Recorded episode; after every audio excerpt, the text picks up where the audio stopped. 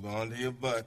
Welcome to episode 47 of the Civil War Breakfast Club podcast. Joined as always by my co host Mary, the only woman in Canada who knows the secret ingredient to make a fireball blizzard at the DQ. I am, as usual, only Darren. Hello, Mary. How are you? Hello. I'm good. How are you? Oh, couldn't be better. couldn't be better. It's a beautiful, it's a beautiful day in the neighborhood. I'm glad you didn't give away my secret. I'm not going to tell you your secret.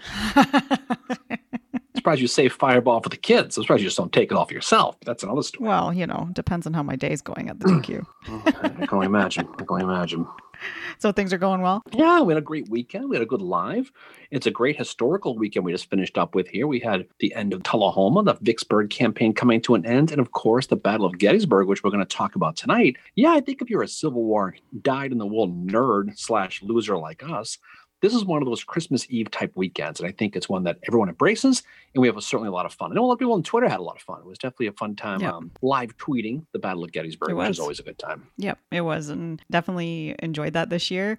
Like it's funny to see the people from the Western Theater. They start talking about like Tullahoma and Vicksburg and all that, and I do feel kind of bad that those ones get a little bit left behind. But in a way, I get it because it's like Gettysburg is a battle. There's a lot happening, whereas Tullahoma is like it's a campaign, but it's still really important and it's really interesting. Like I actually read a little bit about it, and it was really Tullahoma, i- it's unfortunate because it's a Yeah. at your point, it's a great battle, but it's that it's that kid in the the little kid at the basketball in elementary school who all the big kids never pick. exactly. Raise his hand. Yeah. Gettysburg, Vicksburg. Oh, me, me, me, me, me. No, yep, there's Tullahoma. no. Tullahoma, no Tullahoma. You know, that, but that's Exactly. okay. But it's an important battle. Exactly. And like we say many times, all battles matter. Yeah. So perhaps next year, Mary, we will do the Battle of Tullahoma. We, will, we shall see. I Not that so. I get to do say. you, what do you mean. Tull- do you mean Tullahoma campaign? Oh yeah, but I mean, regardless, it's it's what we'll do something with that. We'll have a lot of fun with that. Yeah. 'Cause I think I think it's important to talk Yep. about it, and we can talk about all this stuff. So, But for now, we are staying in the Eastern Theater, and we are talking Gettysburg tonight, and we are talking. but hold up, wait one minute.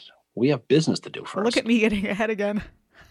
I know. And then Jay Johnson Pettigrew gets shot. And he dies. And Lee crossed the river, and that's it. Thanks, everybody. Thanks for stopping by. So I will ask you, since I am the host apparently of this episode, is uh, what are you drinking tonight, Matt? I am drinking Whitewater High Tide New England IPA, and I chose High Tide just because the Battle of Gettysburg ends with Pickett's Charge, which is the Confederate high water mark. And I Oh, thought, okay. Well, ooh, I know. very creative. Yeah, Okay. not, not really. And I am drinking it out.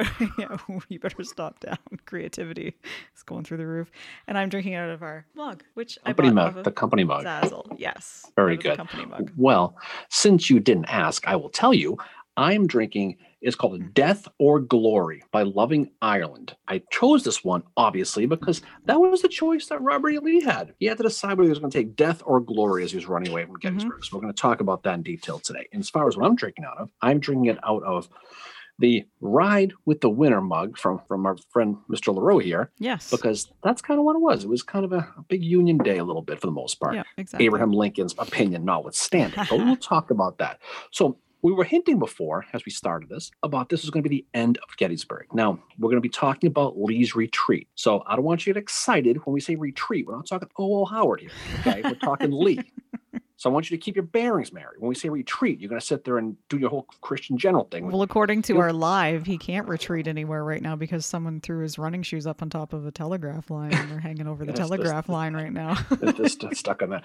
So that's the way. But so we will we'll, we'll talk about OO. We have some fun with OO. But you know, so everybody knows that you know the Battle of Gettysburg ends on July 3rd, 1863, with the Pickett Pettigrew Trimble charge, right? The assault. As we all know, it was a devastating defeat for Robert E. Lee and the Confederates. So so Robert. Lee was faced with a dilemma. He had to save his army because he wants to fight another day. He knows he was beat, and we'll talk about some of the overall campaign goals. But I think he did what he had to do and he knew he was going to lose so he had to get out of there so the most important thing for him was he needed to get his army and more importantly all those supplies he'd been gathering back to virginia it's, it's a huge huge task so we're going to kind of really quick summarize and we'll kind of go into detail he needs to get 50,000 troops. Okay, this is what's left, right? Along with about 20,000 slaves and support people, plus about 10,000 injured soldiers, right? Yep. He needs to get them all about 50 miles away through a mountain range into Virginia. Okay. He also has almost 60 miles of supply wagons that he needs to get. There are two mountain passes passes he needs to get through. Monterey Gap and Cashtown Gap we'll talk about. They're both about 500 feet high and they're thin. And just for laughs, let's throw in the fact it's going to rain every friggin' day. Exactly. The yeah. entire the entire time. This is So like his mud march. It was, but besides all that, it's pretty easy, right? hmm I mean, he had everything going against him. The other issue he had was the amount of leadership he lost. We talked before about the strength of the Union leadership many, many times, but we talk about Grant and Sherman specifically. hmm In the East, that's where most of the Confederate leadership was. He lost a ton of it in this battle. Pickett's charge alone, as well as the other divisions, they lost a ton. In Pickett's division, every one of his brigade commanders was lost. Armistead, right? Armistead, you know, he didn't make it. You know, Kemper got shot. Kemper. Bullet lodged into his spine. He survived. And no one ever knows what happened to old Rich Garnett. No, Garnett was like, right? I was listening to a lecture about that, and they say like he was apparently wearing like a new uniform when he went out there, so they think someone probably took the uniform, and then he was just he's now lost to history. Don't know where he is. He's is. just gone. He's Yeah. gone. 13 of the of the 15 regimental commanders in that division gone. This is huge. Now, Lee, as we all know, he blamed himself, you know, and, and he really did a full 180 since that since the battle began. Now we talk when he coming into Gettysburg, they were sky high. Forget about Chancellorsville for a second here. They're coming off of second Winchester, right? The- Mhm. Everything is coming up Bobby Lee at this point. After Gettysburg, he's going to lose about 20, 21,000 guys, right? He's going to lose a whole bunch of those guys. The mood was completely different. So they went from sky high to the bottom. And this was the mood, this was the environment Robert E. Lee and the Confederate Army had leaving Gettysburg, right? They knew it was time to go. They achieved their primary goal. Their really primary goal was they needed to gather supplies. Mhm. And when they left Pennsylvania, they had thousands of cattle, sheep, chickens, you name it. They had everything to sustain their army. Vegetables, they had forage for the horses, they had a whole bunch of things. But Dinosaurs. he had dinosaurs, he had those little he had Flint- Flintstone vitamins, everything they needed, they had, right? So he knew he had to get it back because if he didn't get that stuff back, the whole thing was wasted, right? The Mhm. Gettysburg campaign was successful in that regard. If they can get everything back, the battle was a was a disaster, but the campaign, if the campaign was about supplies, was successful. Mhm. Now, his first challenge he was going to have, the very first thing he had to deal with was how was he going to deal with all these injured and these sick and these wounded in these camps? So, if you remember, they had 10 division hospitals spread out all around Gettysburg. So, they're all over, all over the place based on where those divisions fought, right? Those camps were full of ambulances and wagons and tents, the whole deal. Now, they had set up that triage system just like the Federals did at, at Camp Letterman. So, based on how severe your, your injury was, determine what your future really held. So, these hospitals Lee knew needed to be evacuated, right? Those who could walk would walk. Those who couldn't walk but could be moved would end up in the back of these ambulances and take that rickety ride through the hills. Yeah. Those who couldn't, who were too injured to move, they were SOL and JWF. Yep, They were and Isaac behind. Trimble was one of them. He was left behind because he had to have his leg amputated because he was so severely wounded in the uh, Mm. Pettigrew Pickett Trimble charge. Imagine getting wounded in your own charge. No, that's not good. No, so he's gonna end up, as we've talked before, he's gonna end up as a prisoner of war. So right off the bat, the other thing, so he has all these people. So he has to decide who's going, who's not going to make it. If you were left behind, you're going to be left with the mercy of the Union Army. Mhm. and that was a big big deal right the other issue was lee had about four four to five thousand about four thousand prisoners of war from the federals that he, they had caught right Mhm. so he was hoping that george meade would exchange them on the spot and meade said no sirree bob No, and that was because Literally. that that was because of the rules that were in place at the time from from Mhm. like Lincoln and the War Department. They weren't doing exchanges at that point. And we did not have authority to do so. He had to say no, which is too bad, but he had to follow orders, right? So he forced Lee to take those additional 4,000 people back as well. July 4th, this is the, the day that Vicksburg fell to Grant. I heard in a recent podcast, Mary. It, it was around here when Lee started to formulate his plan to take these all these people plus all those supplies back to Virginia over the Potomac. So right around sunset on July 4th, the fireworks are just probably finishing up, probably, although it was raining. He's sitting at the Thompson house and he makes his initial plans where his headquarters was. First, he had to realize, wait, Meade's not going to attack. So we can figure this thing out now because he took a little bit of time to see what Meade's intentions were. So he, he has an idea what he wants to do. So after dark, he's going to take a ride over to um, AP Hill's headquarters over at the Pitzer Farm, which is located where the modern day amphitheater is over there. Yep. That's where AP Hill's his headquarters was. So by candlelight, they are going to sit down and discuss and organize this great escape plan with his corps commanders, James Longstreet, AP Hill, and Richard Ewell. Their goal, they had to, to screen the wagons to get out. They had to screen themselves to get out. And they needed to do this as fast as they possibly could. And they had to do this as quietly as they Mhm. possibly could. So this was an enormous, enormous task for Lee. I mean, and we'll talk about how that historically probably ranks with there's a lot of his things because this is probably up there with with what that was. They're going to decide AP Hill is going to be the lead guy. He is going to be the one who's going to lead the retreat. They talk about how Gettysburg has ten roads and it's a hub of all that. There are really two ways for him to escape. Right, one is through the Chambersburg Pike, mm-hmm. other is down the Fairfield Road. They're both going to lead to that South Mountain Range and it's about a 15 mile trip to the Potomac River. So that's that's the, the direction they know they have to go. So they have to figure out, okay, logistically, how are we going to make this work? They come up with a game plan. So Lee, right off the bat, knows his army is spread out all over the place. All are, they're extended about a, over about a six mile window all around Gettysburg. So he's going to need to get these guys together first. So he's got to blow the conch shell and get everyone together. And so what he does first is he needs to make sure that they have a proper defense for these wagons because the wagons are the priority. He's going to concentrate his army in position and set up a defensive line. So he is going to evacuate his supplies and wounded first. Those are the priority. Once the wagons and ambulances get moving, then the infantry is going to go. That's how it's going to go. So the infantry is going to be the last guys out of town. To organize these 10 divisional hospitals, mess that it must have been, it's going to fall under the direction of a guy named Major Hunter McGuire. Now he is the medical director of the um, of the army. He's going to organize the movements of these wounded from all these hospitals. What he's going to basically do is he's going to come up with a way to organize them and arrange them to move down that Mummersburg Road or by Oak Hill over there and get to Herr's Ridge and await orders there. So it's kind of like a staging point, mm-hmm. right? That's yep. that's where they're going to go. Lee is going to then order all three of his corps, and he wants them to fall back to Seminary Ridge and set up the defensive line and build breastworks. Because he's going to do this because he wants to protect them. He's going to basically create that screen. So if you know Gettysburg, it's going to range down from where the Lutheran seminary is. Yep. And it's going to go a straight line right down the ridge all the way to where the Rose Farm is. And he's going to set up Ewell's Corps on the, on the far rebel left near the seminary. And you know the picture of those captives, the yep. three Gettysburg, the breastworks behind them? Yep. That breastwork was built during this period. Mm-hmm. This was built during the Exodus that from um from Rodes's guys. So Ewell's gonna be on the far left. Hill's gonna be kind of in the middle to, to Ewell's right, I guess it would be. And Longstreet is gonna be on, on Hill's right. He's gonna be on that far right flank and he's gonna refuse the line. So it's a good solid defensive point. They're all gonna be entrenched. It's gonna be a situation where it's gonna cover both the Fairfield and the Chambersburg roads, um, as well as ultimately those two passes I mentioned before. It um that'll go through the Monterey Pass and Cashtown Pass. So that's that's kind of the setup of how he's going to do it as this whole thing goes. But then he needs somebody to help bring up. I think it's the rear guard, right? And that's where well, Imboden comes in. Well, they're gonna we'll talk about that. We, we Imboden's gonna be coming down the road. They're gonna what they're gonna do is yes, he's gonna do that. So real real quick before we do that, we let's just explain the passes. And because people have been there know it, but they yeah. haven't been there, they talk about. It. They build gaps in the mountain range to get through the mountains. Yep. You have to climb all the way over. Cashtown Pass, you get to be the Chambersburg Pike. It's a slow kind of gradual climb. In the road at the time on Chambersburg Pike was was a pretty modern road. Was that macadamized? Yep. Am I saying that right? Yep, macadamized. So yep. It, so it was like that. So it was a pretty good shape.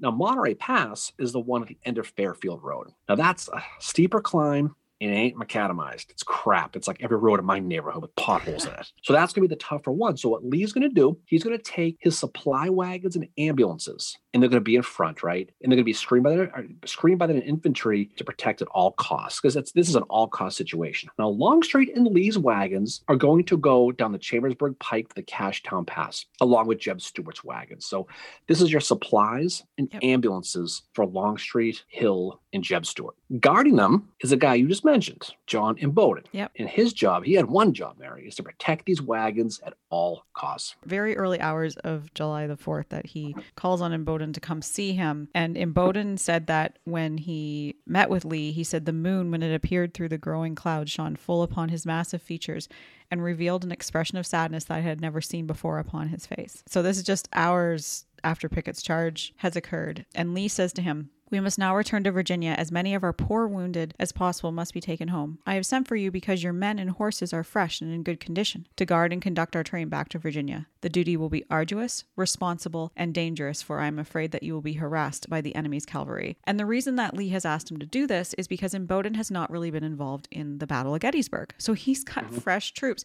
He's the perfect guy for this. So, a little bit about Imboden. He's an interesting figure that doesn't get studied a lot. He is mm-hmm. not at all a fucking diva like Jeb at all. Jeb actually does Ooh. not like Imboden very much. And that's Lee, when we got the E. Exactly. Well, you were waiting for it. It's been a while. Mm-hmm. Wow. We made it 15 minutes without me dropping an F bomb, I think. That's pretty good.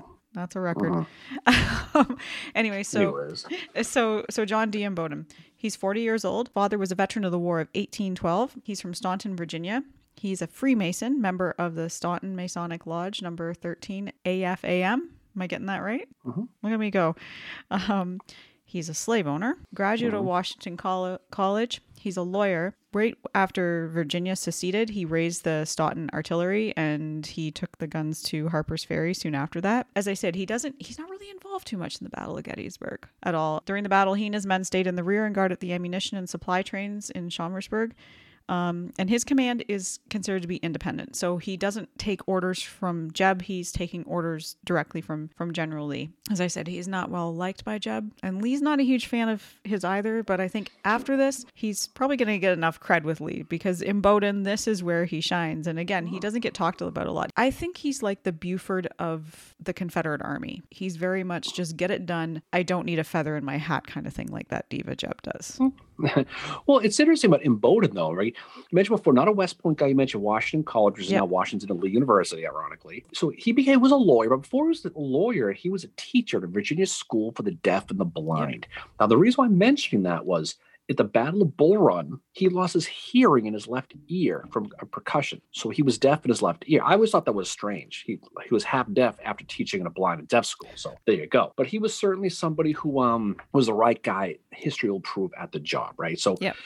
We mentioned before those wagons, Lee and Hills and Stuart's wagons are going on the Chambersburg Pike. Now, Ewell's wagons, okay, are going to go down the Fairfield Road and they're going to go through that Monterey Pass, that crappy way, Mhm. right through Hagerstown, Maryland. We're going to talk a lot about Hagerstown later. Now, both of these roads ultimately going to end up going to a place called Williamsport, Maryland, which is right on the Potomac. The goal was we'll meet you there and then we're going to cross, right? That's how it was going to go. They're going to cross at a place called Falling Waters, and that's exactly where it's going to be. We mentioned in, Imboden is going to be the guy who's going to take over, Yep. for, is going to run that side. The other Yep. guy who's going to take over for Ewell is a guy named John A. Harman. Mhm. Now, he is Ewell's chief quartermaster. So I don't know how the heck he picked this Ewell guy. go. right? You did you know the story of what Ewell said to him, where he's Oh, yeah, like, no, "You say, better get so the fucking trains across." Yeah, so it's gonna be a mess. So to your point, Ewell has no patience for Harman, which makes doesn't understand why he would have picked him.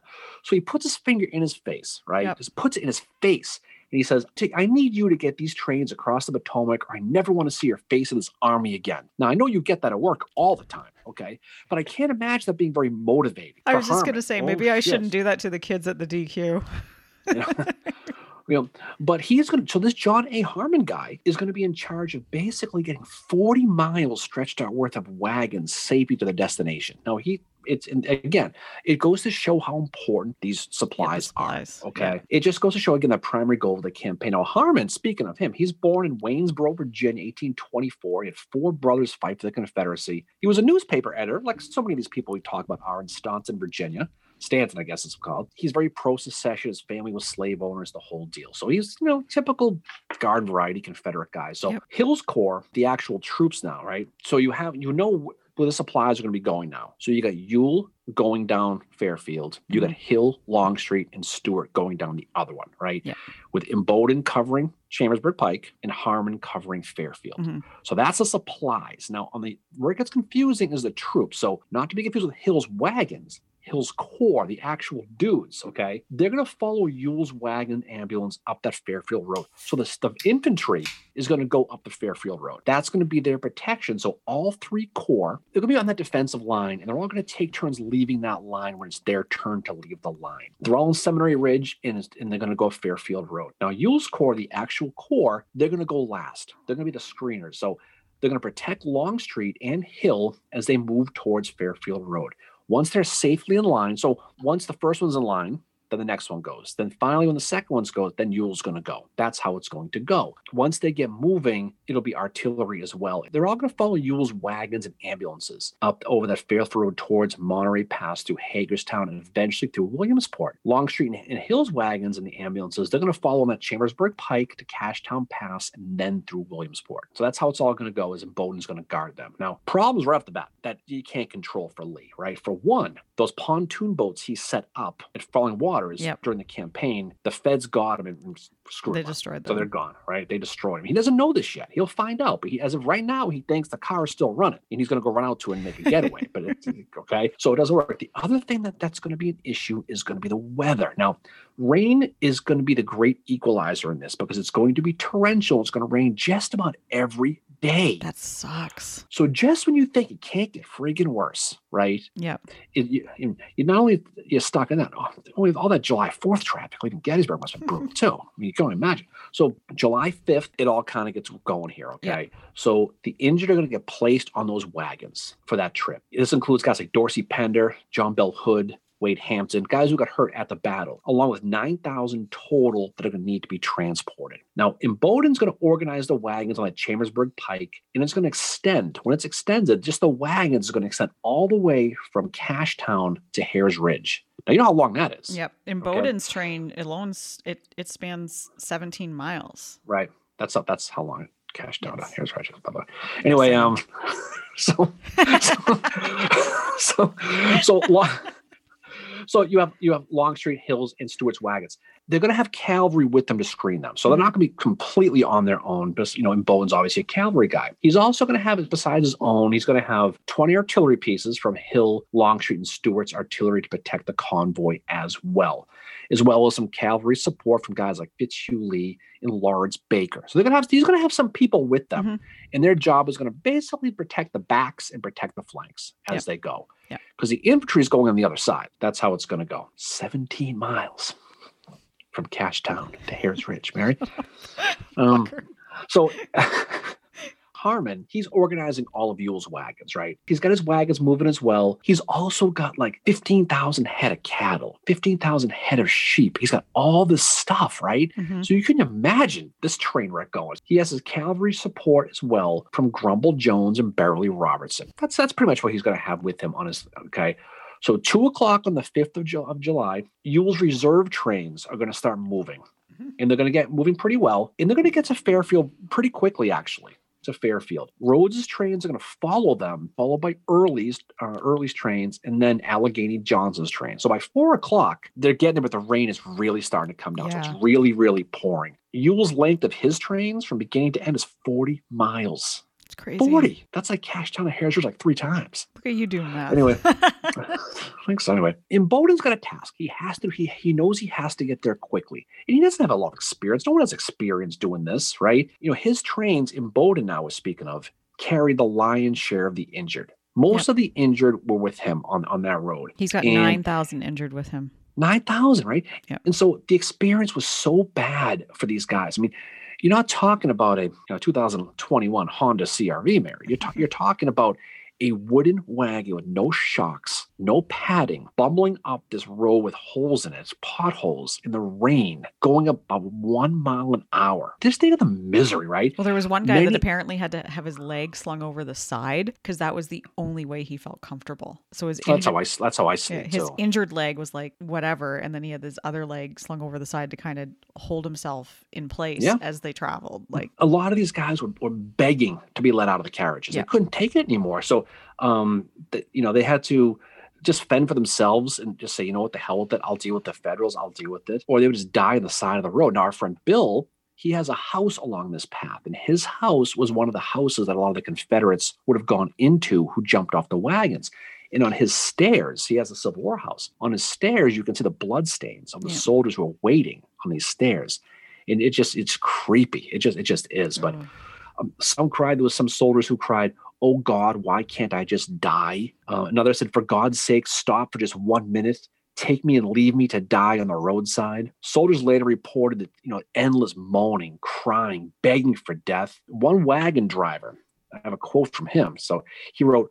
We must move on. The storm continued, and the darkness and rain was appalling. All the wounded were utterly helpless in that vast procession of misery. I realized more in these days more of the horrors of war than I had in the previous two years combined. yep. And right. Bowden says you that, could- right? And you can just say that it was a staff reset. I don't think it was him personally, but I think it was someone in his staff. When you look at this this long convoy, so Imboden and Harman's combined trains is about 60 miles. I think it was Yeah. 57 miles. That's how long it was.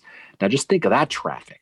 You know, no thanks. On the other side of the coin, we got to talk about George Meade. I was just going to say we got to okay. talk about the situation that the Federals are in right now, which No, Right. I know you want to talk about Meade, but real quick, Meade's planning to attack Lee's retreat. Okay, which was weird because I had heard he didn't do anything. oh, oh well, I guess too. we'll talk about. I guess we'll talk about that. So, so that's the plan for you know. We'll talk about the Confederates. Yeah. So, so Meade's got some stuff up his sleeves as well. Yeah, he does. So he he's in kind of the same position as Lee. Like he's lost corps and division commanders as well. Like Reynolds has been killed on July the 1st and he's been replaced with John Newton. And Hancock, commander of the 2nd Corps, was wounded. He's been replaced with General William Hays. Daniel Butterfield, Meade's chief of staff, was wounded on July the 3rd and he's going to be replaced by Andrew Humphreys. And then General William H. French replaces Dan Sickles of the 3rd Corps. So he's going through some of the same stuff as well that that Lee is going through. He holds a council of war asking his remaining corps commanders, and this is going to be the second one that he holds uh, during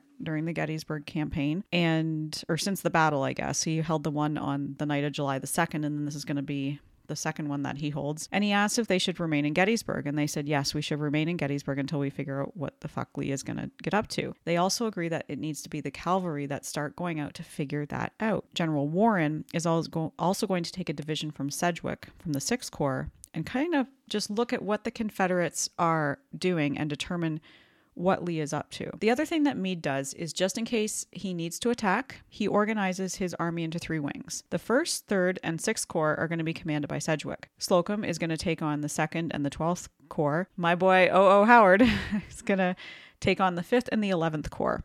So he's got his three wings in case they need to attack. And then so he's going to send the cavalry out to strike the enemy's rear and lines of communication. And he just tells Pleasonton, harass and annoy him as much as possible in this retreat. Now, eventually, he does get word via the signal stations on the round tops that, oh shit, there's a whole bunch of wagons moving. And we think he's leaving. Meade at this time also releases General Orders number 68, in which he says, The commanding general, in behalf of your country, thanks the Army of the Potomac for the glorious result of the recent operations. Our task is not yet accomplished, and the commanding general looks to the Army for greater efforts to drive from our soil every vestige of presence of the invader.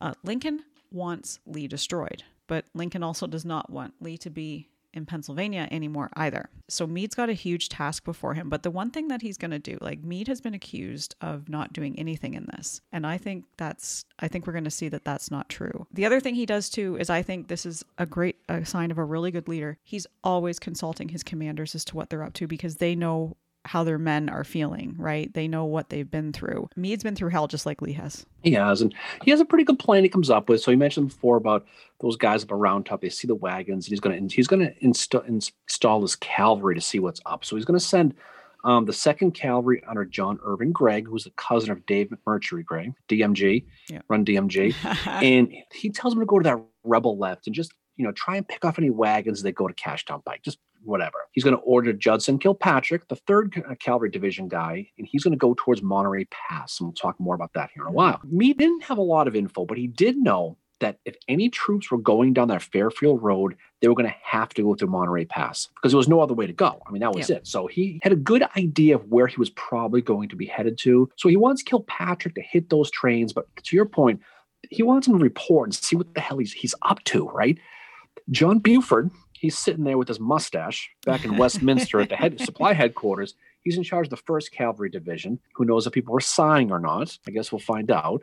He's resting and refitting. He's resting and refitting his troops. Is what in his horses. What he's doing. He gets the message from Meade to get up and leave ASAP. I think he said ASAFP. I think he actually yeah, said that would him that sounds more like Right. Meade. for me to Frederick, Maryland. That's where he wants to go. He wants to go through Turner Pass and strike Lee's wagons in that Cumberland Valley. So he he goes, look, I don't know where they're going, but I know they're going to Monterey Pass. So I, we we have to get there. So all three divisions by the fourth, by July fourth, those cavalry divisions start moving to their respective targets. And again, it dispels that myth that Meade was sitting on his ass not doing Yeah. anything. Now, you mentioned before they were they didn't know what the intentions were. They didn't know if he was redeploying or retreating. So he had to find out, which is why the cavalry was the most important one to go. Meade's fear is that Lee is going to get into the mountains and totally fortify himself in there. That's his We'll greatest find out- fear. We'll hear, we'll hear about that in a little while, and that's exactly what he was afraid of. They were also slow by that rain. The rain was a, was a big deal. Now Lee, once his wagons got going with Imboden and Harman, infantry troops would start to follow. So I mentioned before, Hill's Corps, who was completely beaten up, they're going to be the first to go. So they're going to start following out down that Fairfield Road. Longstreet's Corps, they're going to follow them. The thing is, they have to wait, right? So they're sitting in the woods, freezing in the cold rain at night, wondering if they're going to get attacked By the and they Rosewoods have clown. to. By the, well, exactly. That I was going to say that. I'm scared to death. I wouldn't do it. I just give, give up. So they're wondering with the scuba. They have no shelter, and they're there pretty much all night. They finally get going. Then finally, uh, Ewell is going to be the one who's going to go. Ewell's going to set a battle line to protect Longstreet as they go, and then finally Ewell's going to get going as well. Is also thinking about Monterey Pass because I think he's thinking, well, if they saw me going, they know I'm going through Monterey Pass. So I'm going to need to put some cavalry up there to protect these guys. Just have them wait. East and west of Monterey Pass, he's going to put command under a guy named George M. Emack.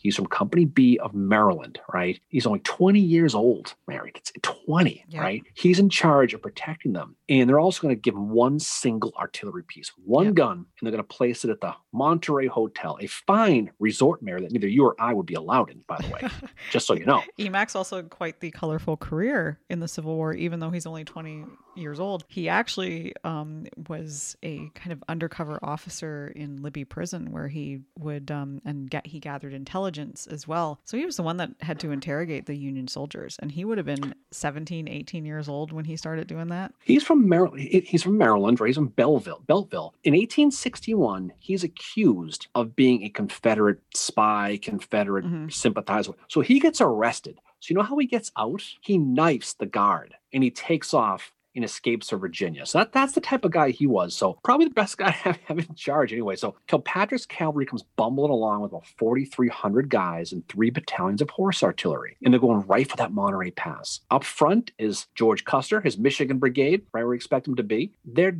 stumbling along and they don't know where they're going. They come across a 12 year old girl on the side of the road. Her name is Hattie Zeilinger. Where were And her She lives near, parents? well, who knows? I don't know what the story was.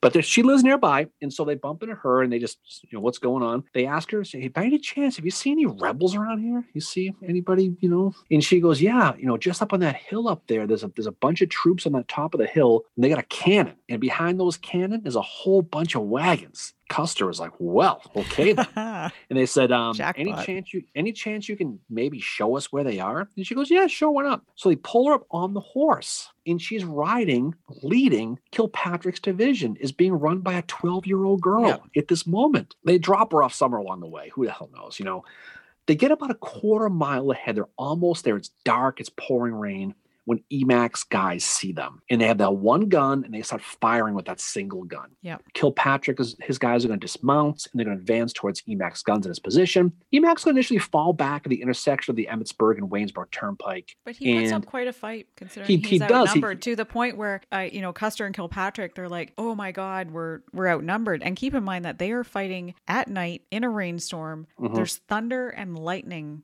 happening as well as Custer is probably making charge after charge at these guys. Well, he's smart. Kil- Kilpatrick, he says, well, okay, we, we know there's more of them. Let's not go crazy here. Kilpatrick falls back himself to that Monterey hotel. And they set up a little temporary little headquarters. And he has Custer's 5th and 6th Michigan at this point. regathered. They go, let's go get this guy again. Yep. they're going to advance on Emack, right? Now, by now, Emack's been reinforced by Grumble Jones and Beverly Robertson. Yep. Grumble Jones is like, we got to keep these friggin' wagons going at all costs. We can't stop the world to fight these guys. Keep them going, but you guys are going to have to fight them. And this is going to be the Battle of Monterey Pass. So, which is a great place to visit. If- Mhm. If you've been to Gettysburg, you have not been to Monterey Pass, shame on you because it is a fantastic little place to visit. There's going to be 10,000 soldiers are going to fight in this little mini battle. It is the second largest battle in the Civil War in the state of Pennsylvania. You know Yeah. what the first one is? Gettysburg.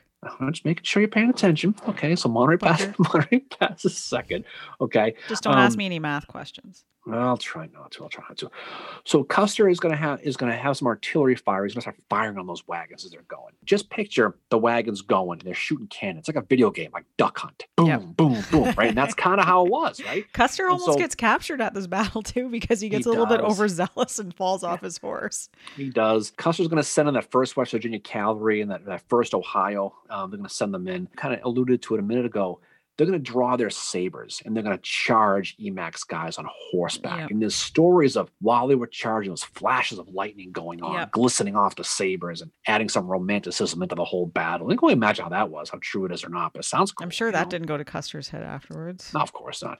Emack himself is going to be injured. He's going to be hit upside the head many times with the Yep. saber, but he survives. But he's going to he's going to get hit. Custer does finally break his line, but to your point, they hold their own for a Mm-hmm. while. Soon, Kilpatrick is going to be riding up and down the whole line of the wagons, torturing them. He's going to capture 250 wagons and 1,300 prisoners, mostly those Yep. injured dudes who were in the wagons. It's basically nine Um, miles worth of wagons that he yeah. captures. They also bag Junius Daniels' payroll. Yep. from the quartermaster. They got all of his money. Now, Kilpatrick at this point, I mean, you could have, you know, you're Kilpatrick. He's probably so excited.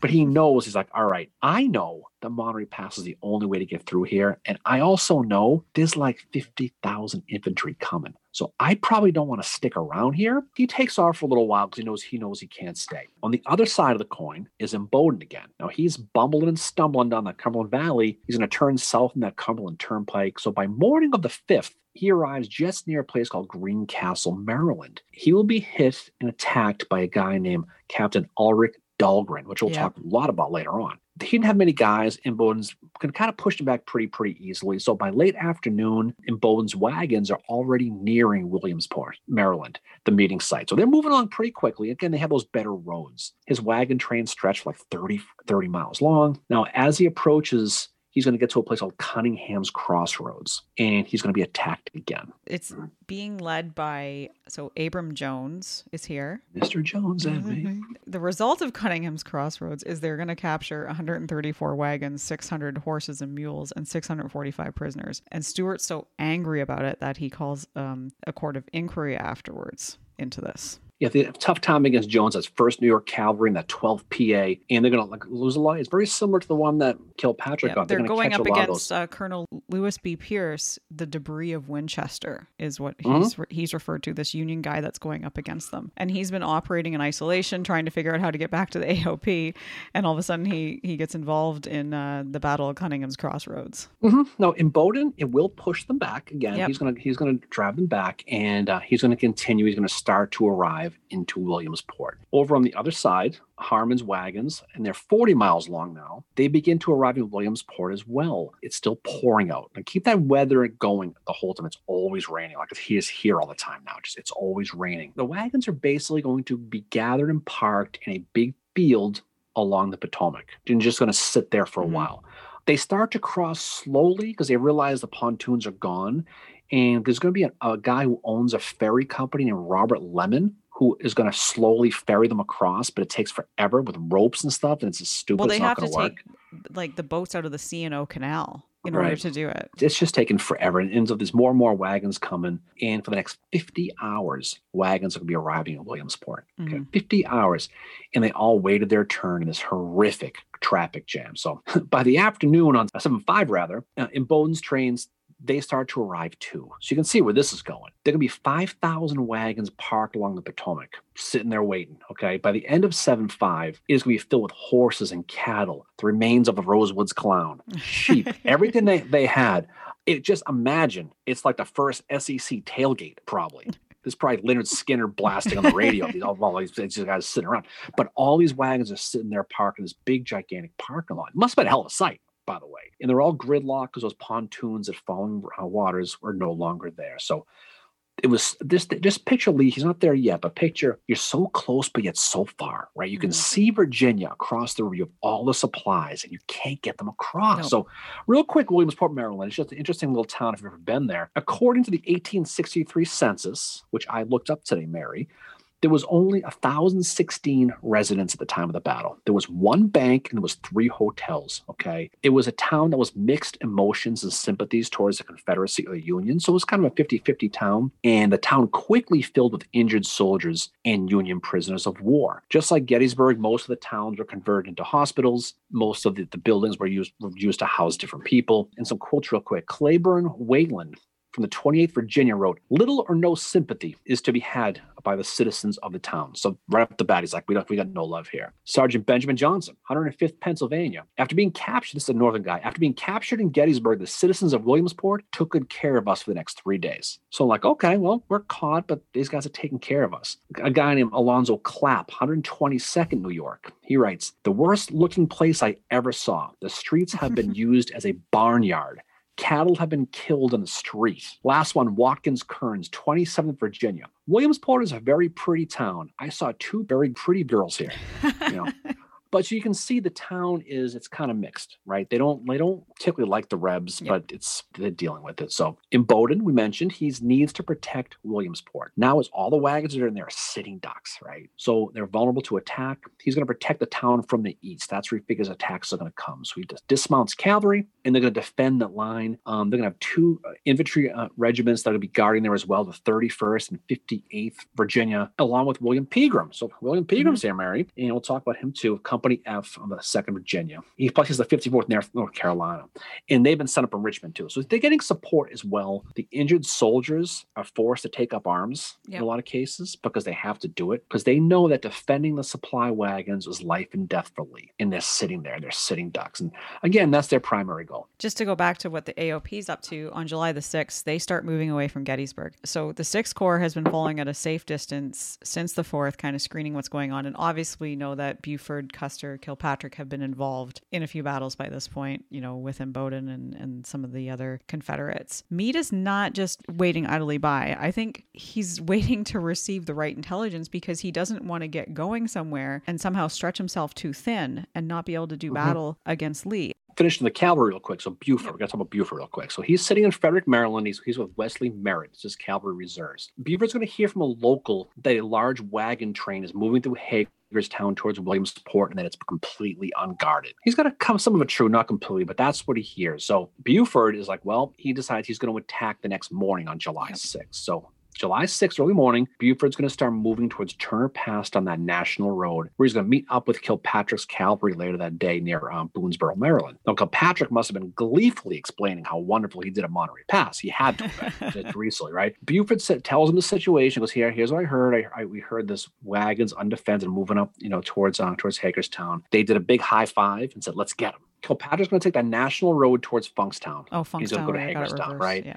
Um, yeah, he's going to hit the trains at Hagerstown. That's what Kilpatrick's going to do. Buford's going to go through the Williamsport Boonsboro Road to Williamsport and hit the wagons sitting there. You're going to have Kilpatrick trying to hit the moving target, and you're going to have Buford going to hit the sitting ducks. That's how they're going to do it. Mm-hmm. So, of course, things never work out the way you think it's going to because the, the Rebs are going to see Kilpatrick pretty quickly as he approaches Funkytown. Funkstown, yep. right? Yeah. He's going to quickly try to build, Rebs are going to quickly try to build defenses, try to stop them in Hagerstown along that South Potomac Street, that main drag through town, in a place called the St. John's Lutheran Church. Now, they'll be fighting all the way into the town mid afternoon. They're going to get near a place called Hagerstown Mills. Every step along the way, Kilpatrick is going to have more and more fire to deal with. So he's kind of thinking, okay, well, we got a tough time. So the guy who is going to be leading is going to be a guy named Colonel Ulric Dahlgren. We talked about him yep. a few minutes ago. You know, he's only 21, so he's young too he asked Kilpatrick if he can lead the charge up Potomac Street, which will lead to the Battle of Hagerstown on the yeah. 6th of July. He'll have the 18th Pennsylvania Cavalry, the 1st West Virginia. They're going to all move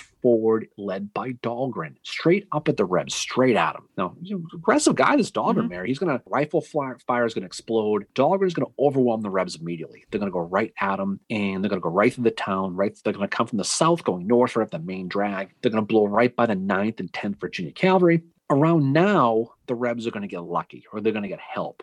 This is when Beverly Robertson's cavalry from North Carolina is going to arrive, and they're going to be almost right in the nick of time. So they're going to be arriving from the north, and they're going to support those 9th and 10th cavalry. So you've got kind of both going in different directions, heading into Yep. each other. It's going to lead to a huge fight in the center of town. There's going to be cavalry guys slashing each other in the town square. The Rebs get pushed back again by Dahlgren. They're going to fall back to a place called Church Street, which is where the Rebs are going to really tighten their defenses here. They're going to get artillery support east of the town. They're going to start firing on the Union positions in town. So the tide is going to start to turn by four o'clock at Hagerstown, Mary. So the Rebs are going to get infantry support from uh, none other than Alfred Iverson, Mary, Yep. whose an- whose antifreeze hangover from Gettysburg apparently has subsided. up, has he? So he he is there. So he's going to come rumbling and stumbling down that North Potomac Street right at Dahlgren, and it's going to give Rebs a clear advantage. Infantry versus cavalry is never never a winning situation for the cavalry. They're going to fill in the gaps on Church Street, and they're going to fire into that dismounted Union cavalry, and they're going to march right in battle formation. They're going to go right at them. Dahlgren's going to fall back. He's going to get shot in the leg. He's going to ultimately lose his leg right below the knee. That's going to be you know it's going to it's going to be a bad deal. Dahlgren real quick, I need to take a diversion and tell a quick story about Dahlgren. Okay. Because this is a cool one. Okay. So Dahlgren, he's going to get killed the next year at the Battle of Walkerton in March of 1864. Now, what's interesting what happens is okay, so he gets killed. 13 year old kid is rifling through his body. And allegedly, he finds plans on his person where he intended to go to Belle Isle prison, free the prisoners, give them gasoline so they can burn down Richmond. That's what the plan's Oh supposed to say. God, okay. So the Rebs get pissed, and the story gets published in the Richmond newspaper after they buried him on the field. They bury him in the field and they publish a story. So the locals, the paper comes out. They're sitting at the Dunkin' Donuts for their hmm. coffee reading the story. You know what they do? They dig him up oh because they're God. pissed. They dig up Dahlgren and they place his body on display at the railroad station in Richmond for all to see. Remember how we said before he got shot and lost his leg? Yep. at Hagerstown. He had a wooden leg. They took his wooden leg off and they put it on display in a store window in Richmond. Ew. Okay. So, so of course the North's getting wind of this and they're pissed, right? So they're pissed off. Now Meade is like, okay, here's the deal. We did not send him with these plans. He had Yeah. no plans because he writes Lee, because this is bad. He's like, no, we're going to free prisoners in John Brown, your town here. We're not going to do that. So he sends a message to Lee and says, "This is it's all fake. and Not it was a complete rumor. We don't know where that note is, but that was not from us." This story is one of the stories John Wilkes Booth said pissed him off about the North. Was this story? So just think a couple of years what happened down the road. Yep. This is one of the stories he mentioned that infuriated him against the North. I don't know if Wow. you know so the funny part about it was the plans they had before they pulled off his body was the confederates had they turned them over to stanton here's the plan. So we all know where they are now. nope you know why because they disappeared Exactly. They've Of course they did there. because Stanton had them. A lot of stuff disappears with fucking Stanton. so the plans have never been seen since so that that's the Dahlgren story. So it was he had a tough he had a tough run, but yeah, but that's that's that's what happened. So oh my you god. Some poor Stanton. It's always fucking Stanton. Meanwhile, the rebel infantry is going to start marching from Gettysburg at this point. They're going to be on different roads of the march. So think these days are going by. It's a couple days later, they're finally going because that's how long that the wagon trains are and how long it's going to go. At the end of the line is John Brown Gordon. He's going to be the caboose on the infantry train. He's going to have some artillery with him as well. And they'll be screaming about the 35th Virginia Cavalry by a guy named Elijah White, who's protecting his flanks. Now, on his for his point, his infantry is going to start moving too the day before, and they're going to start to move his infantry as well. So Sedgwick Sixth Corps, to your point, is told to follow Lee's rear and just see what's going on. You know, I'm not sure if he um, looked at his rear and waved. Who knows? But that's the way it was.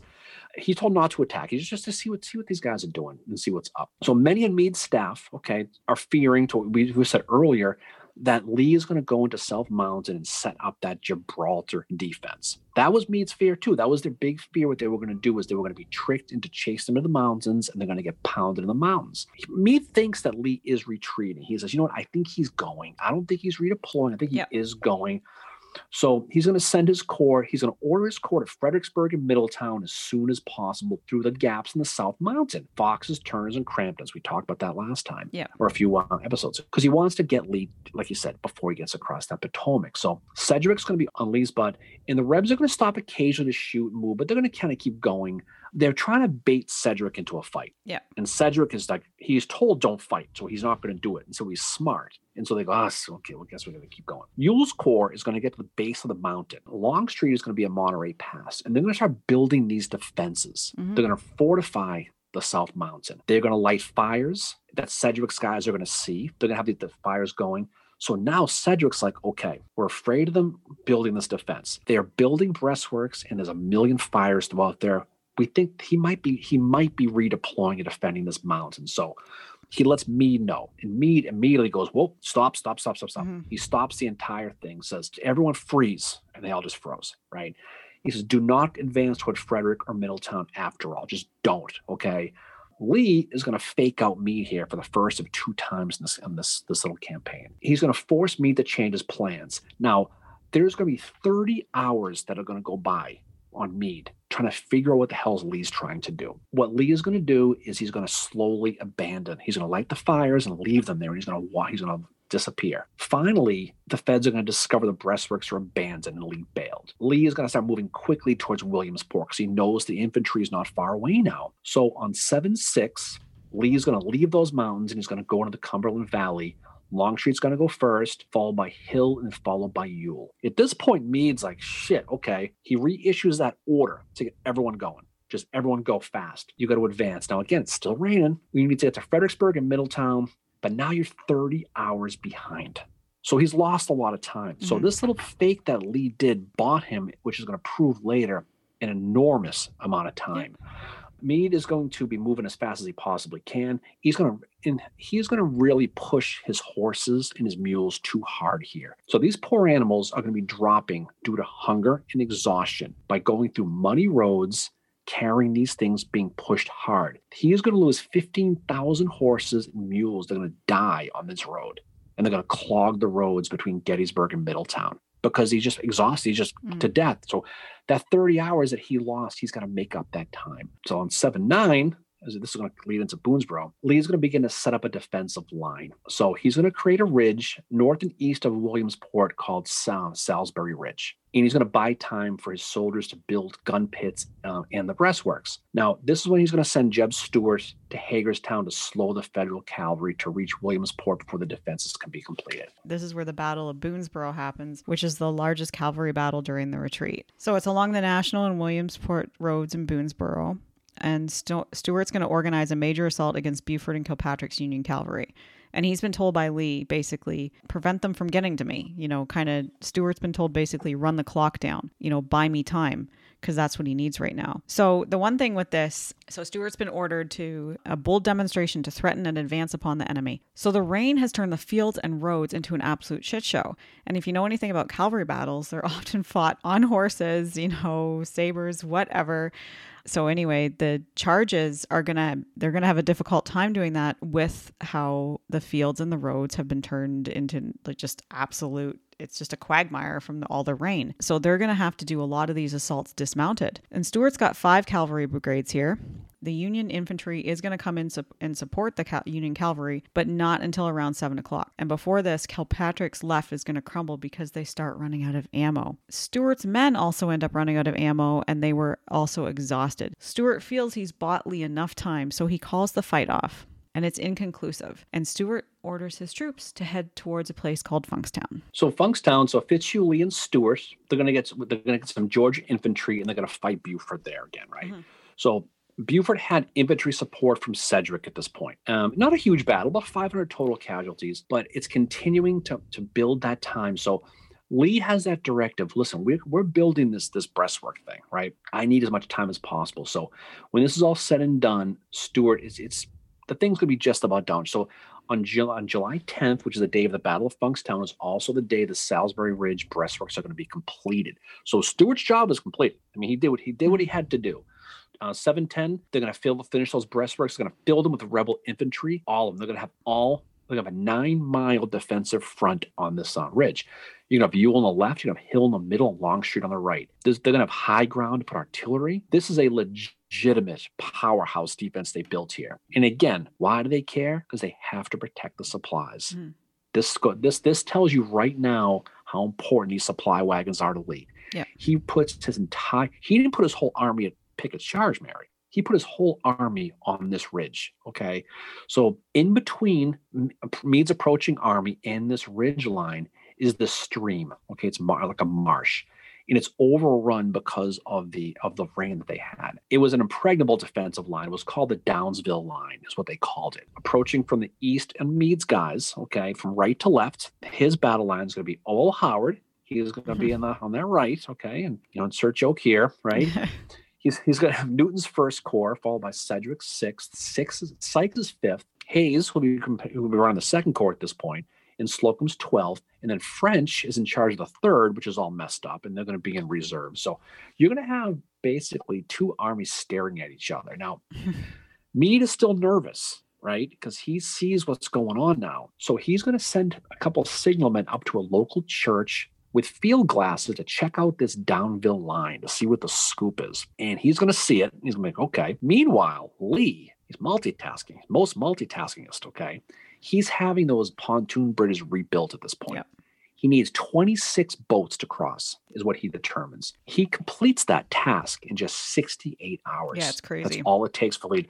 And so he had they were a lot of overtime paid by the Army of Northern Virginia because they did. So on 712 now, the rebel wagons and ambulances start crossing the Potomac at falling waters on this Potomac bridge. I mean this um this uh, pontoon bridge this is where you get lucky too. The rain slows down for a little bit of time. So the Potomac had been cresting at 13 feet at this point. The rain slowed down and dropped to five feet. So now we create a ford for the soldiers. They can put the guns over their heads, and yep. you couldn't do it because you're three feet tall. But most of the soldiers could do it. And so they had an opportunity. So now Lee realizes it's his chance to get the hell out of Dodge.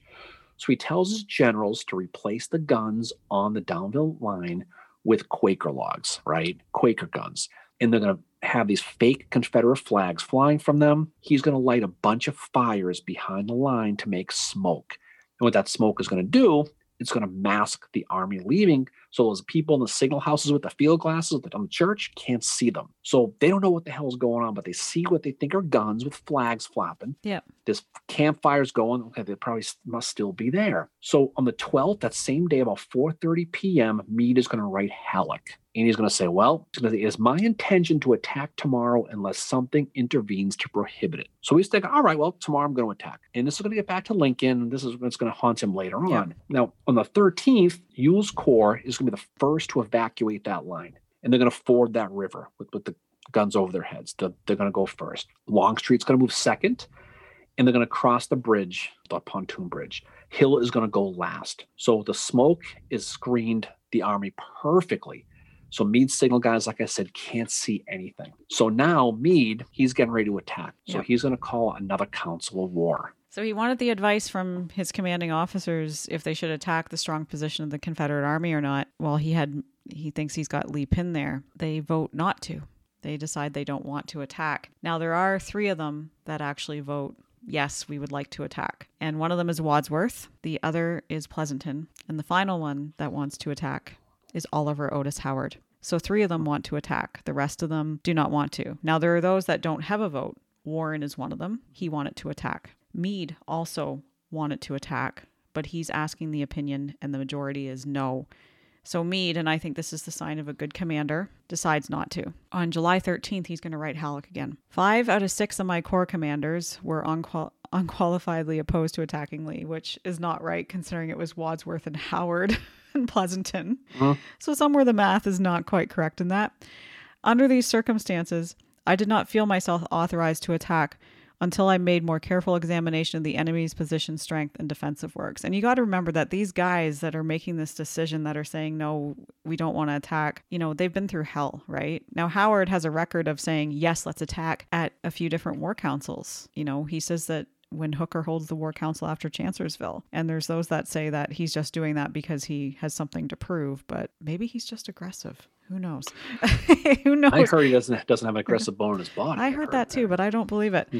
Um, no. Halleck's going to write back to Meade. You are strong enough to attack and defeat the enemy before he can effect a crossing. Act upon your own judgment and make your generals execute your orders. Call no council of war. It is proverbial that councils of war never fight. He's like, well, he we got to do something. Don't forget, he told Halleck that he was attacking the next day. Mm-hmm. So he's like, well, we got to freaking do something. Yep. So the 14th, the morning of the 14th, he's going to send Kilpatrick's cavalry forward to go see what the scoop is. He's going to do a little recon. Kilpatrick's going to be amazed that they're not being bothered by anybody. They're going to march right down. They're going to cross that stream. They're going to get near the breastworks, and no one's there. They find the defense is completely empty. So now Kilpatrick r- rushes into Williamsport now. And guess what he sees? Nobody. It's virtually completely devoid of Rebs. So he's like, well, what the hell? So he goes towards Falling Waters where he sees Hill's Corps, the last of them getting ready to cross the bridge. Yeah. And so he's going to run into Hill's rear guard, Pete's division, basically. hmm So Kilpatrick's going to approach and he's going to attack that rear guard thinking it was a small force. He's just thinking it's going to be a small force. He ends up fighting John Brockenbrough and Joseph Davis's brigades. Now, in this fight, J. Johnston Pettigrew is going to be mortally wounded. He's going to die a few days later, right? Also, um, Custer's Michiganders, right? They're going to push on and then run into Dorsey Pender's old division. This is where they're going to they're going to get in trouble here. So they are beaten back almost immediately. So they get past the first line, they get to the second line, and now in battle formation is Pender's division waiting for them. And so they're whoops, see ya. And so they get pushed back pretty easily. And they're gonna it's just gonna end up being a complete mess.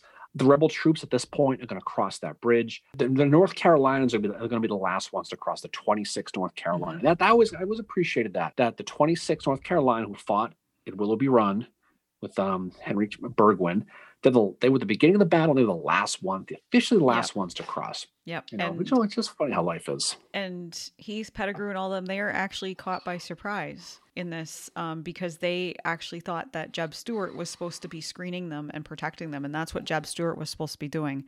No, no, no. Jeb Stuart has already made his way across the Potomac.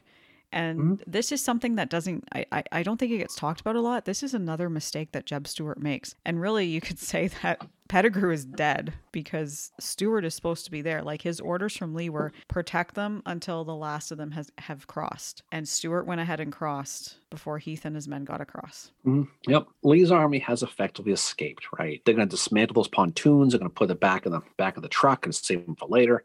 And they're going to march towards Winchester. And then eventually they're going to go to Bunker Hill oh my God, to, to basically rest at R and R. They're going to they're going to get there, going to rest. Now Winchester is going to become a hospital town. It'll be under a guy by the name of John Bridgford from the First Virginia Irish Battalion. He's going to be in charge of that town. They're going to get a whole bunch, thousands of, of injured people. They're going to take over the town. The trains are going to keep going. They're going to go to a place called Staunton, Virginia. And for the next three weeks, wounded are going to be arriving into the town. They're going to be thousands upon thousands, including Dorsey Pender, will get to the town. He's going to he'll die on the 19th in in, uh, in Staunton. Many more are going to end up going all the way to Richmond, including those 4,000 prisoners of war, Mary, we Yeah. talked about. They're going to get stuck going all the way to Libby, right? So they're going to get sent down. When they get there, too, they're going to have 25,000 head of cattle and 25,000 head of sheep. They're going to, like I said, they're going to have chickens. They're going to have sauerkraut. They're going to have everything they can possibly. They did right. Gets rid of prevents you know all these diseases, Mary, scurvy, for example.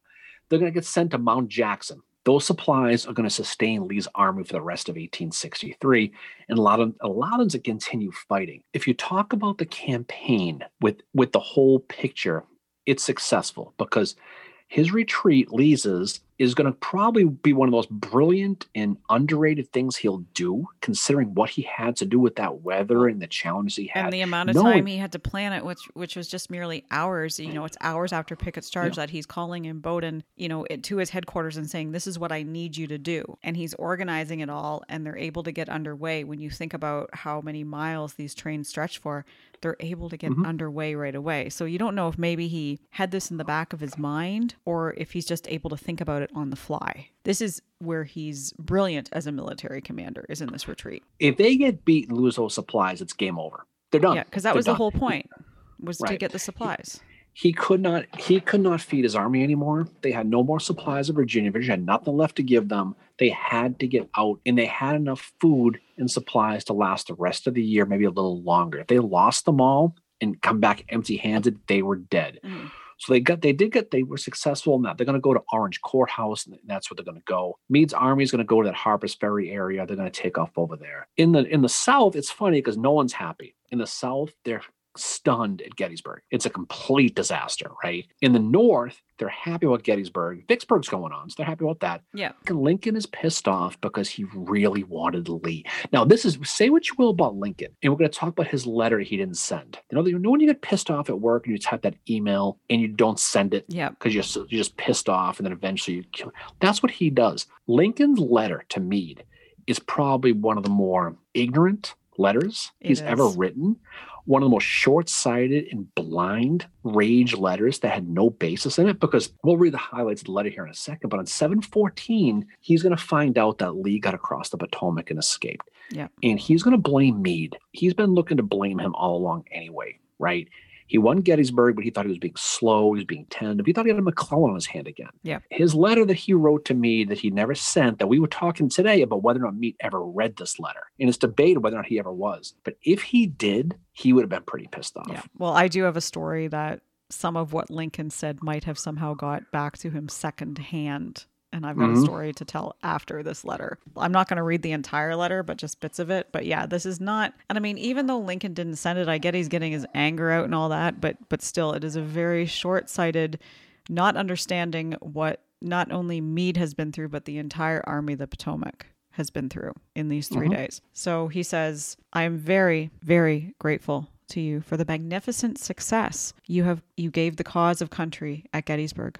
And I am now sorry to be the author of the slightest pain to you. But I was in such deep distress myself that I could not restrain some expression of it. I had been oppressed nearly ever since the Battle of Gettysburg by what appeared to be evidence of yourself and General Couch and General Smith were not seeking a collision with the enemy. So he's saying right there, Oh, you're not pursuing. I can tell that. You fought and beat the enemy at Gettysburg, and of course, to say the least, his loss was as great as yours. He retreated, and you did not, and it seemed to me pressingly pursue him.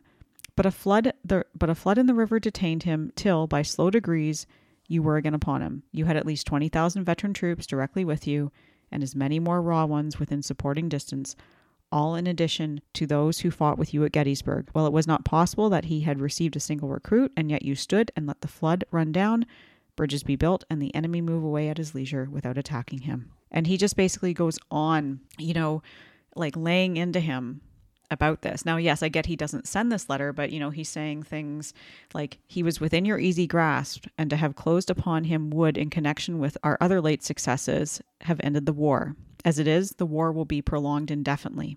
If you could not safely attack Lee last Monday, how can you possibly do so south of the river when you can take with you very few more than two thirds of the force than you had in hand. It would be unreasonable to expect, and I do not expect you can now effect much. Your golden opportunity is gone, and I am distressed immeasurably because of it. I beg you will not consider this a prosecution or persecution of yourself.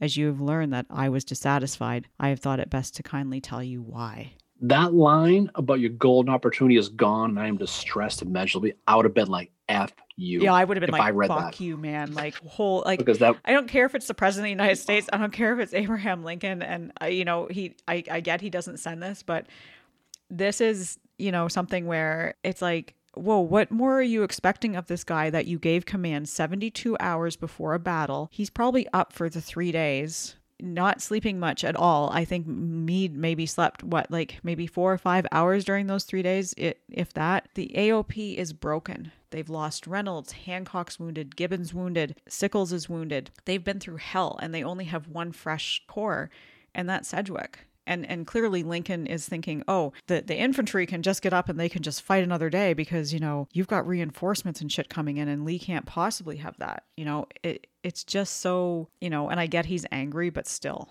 Like it shows that he's not really understanding the situation that Meade has been through. Well, I think that was the big put. I don't think he understood the situation. No. I think he saw it on a linear thing. Well, we beat him. He was damaged. Why couldn't you just go chase him? I think he didn't realize the dangers he felt. He, clearly, he didn't send a letter. So someone got in his ear and said, dude, no. like don't, you're being an asshole don't do this but the other thing too to compare it to vicksburg vicksburg was a siege very very different than what meade is going through you know not to downplay vicksburg at all vicksburg's amazing. Grant and those men out there have been through absolute hell for nine months. To put that on on meade too and i get meade didn't get to see this but no he might have as we were talking about today but the one thing that did happen is soon after the battle happened Oliver Otis Howard writes Lincoln a letter, and it's in complete praise of Meade, saying, how well he did at the Battle of Gettysburg and how well he did in the retreat. And Lincoln wrote Howard back and he said, Thanks, but starts listing these criticisms of Meade that probably aren't as bad as what's written in this letter that was never sent.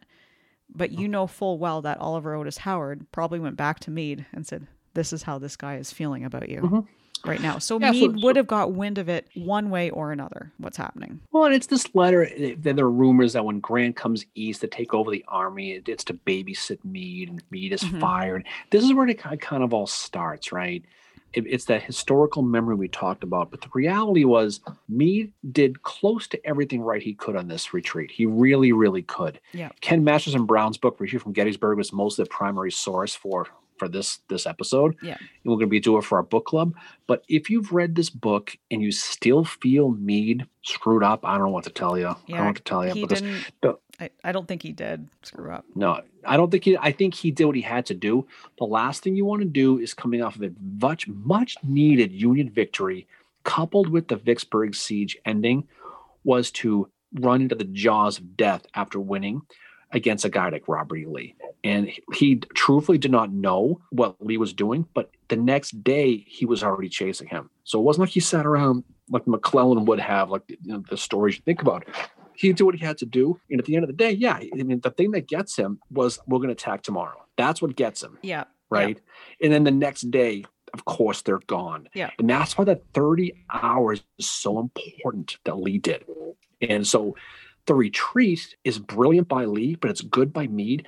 But Lee does pants him twice on this. He does. He does. So he does get the better of me, the you know the, the inexperienced you know army commander, the old cagey veteran Robert E. Lee. Yeah. So Lee is brilliant on this. He is. So if you look at the Gettysburg campaign from beginning to the end, he got in, got his supplies, got out. The battle was a mess, obviously, but he got out with all the supplies he thought he needed hmm then it's hard to sit here and say Gettysburg a disaster because it just wasn't. The battle was, but the campaign was not. No. But this is something that when you look at Robert E. Lee, the when you look at the, the top front of mind headline things, his retreat from Gettysburg has got to be right at the top. At least one of them with oh, Chancellorsville, sure. It's Fredericksburg. yeah. It's it's got to be up there. It really does. It, it is it is really really brilliant.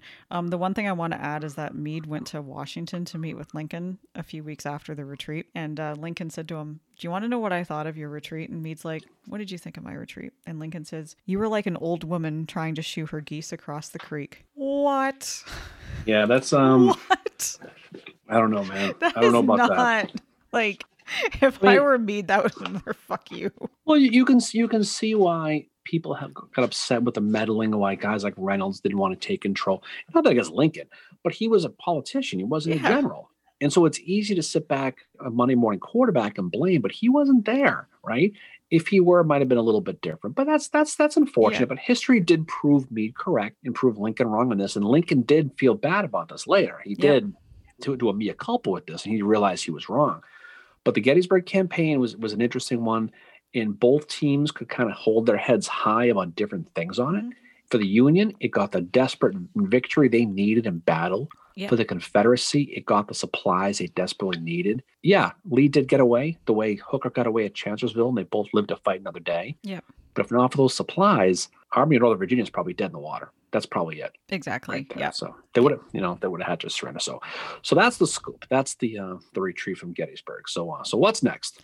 So next week we are talking uh, Monocacy, and then we're going to be talking First Bull Run. Um, right. And on the 21st, we also have our next roundtable. So two weeks from tomorrow night or Wednesday night. So um, when this episode drops, it'll be less than two weeks away. So if you've never attended our roundtables before, they're just get together, hang out, have a beverage via Zoom, and just talk Civil War. So info at civilwarbreakfastclub.com. We will add you to the list at six o'clock on Wednesday, July the 21st. Got it. Okay. Well, Mary, again, fun, action-packed episode. Yeah. So we'll get ready to do some big and better things down the road. So, once again, we are off into bigger and better things, which we head towards Monocacy, which is another fun little battle. We'll talk about that. And it's more of a battle than just a campaign, but Yep, we'll and definitely thanks talk for- about some cool people at that. thanks for all you did for this episode too because this was i know what the gettysburg retreat the whole gettysburg campaign is for you and you brought it to each episode we did about it Oh, it's fun. It, it, the retreat is, is one of my favorite things to talk about because it's just so it's interesting. a real it's just very so- very interesting and there's so many colorful characters in it, Imboden, Kilpatrick, and, and people like that. But it's um, it really tells a story. It really puts the whole thing into perspective, the whole picture. Like I said, the people who go to Gettysburg, what I highly suggest you do is take a ride down Fairfield Road, go through Monterey Pass, stop at the battle up there. There's a can little spot you can stop. Continue all the way through the gaps, head down to Winchester, go through go through uh, Williamsport first, go through Fall. Just make the retreat the Lee retreat to Winchester is a real fun day trip. Mm-hmm. And I would highly suggest anybody who does it to do it. If you haven't, then um you should definitely try it. So it's definitely a lot of fun. So okay, so off we go. So any final words from you there, Fincheroo? Mm, thanks to all our listeners and thanks to you as well. Well, thanks for you as well. So off we go. So look forward to talking to Monocacy. We will talk to you soon, Mary. Our live is Saturday. Roundtable is around the corner, and we will uh, get ready for the next one. So off we go to Monocacy, as they say. Yep. I'll see. We'll see y'all next week, guys. Peace out, everybody. Yep. Bye.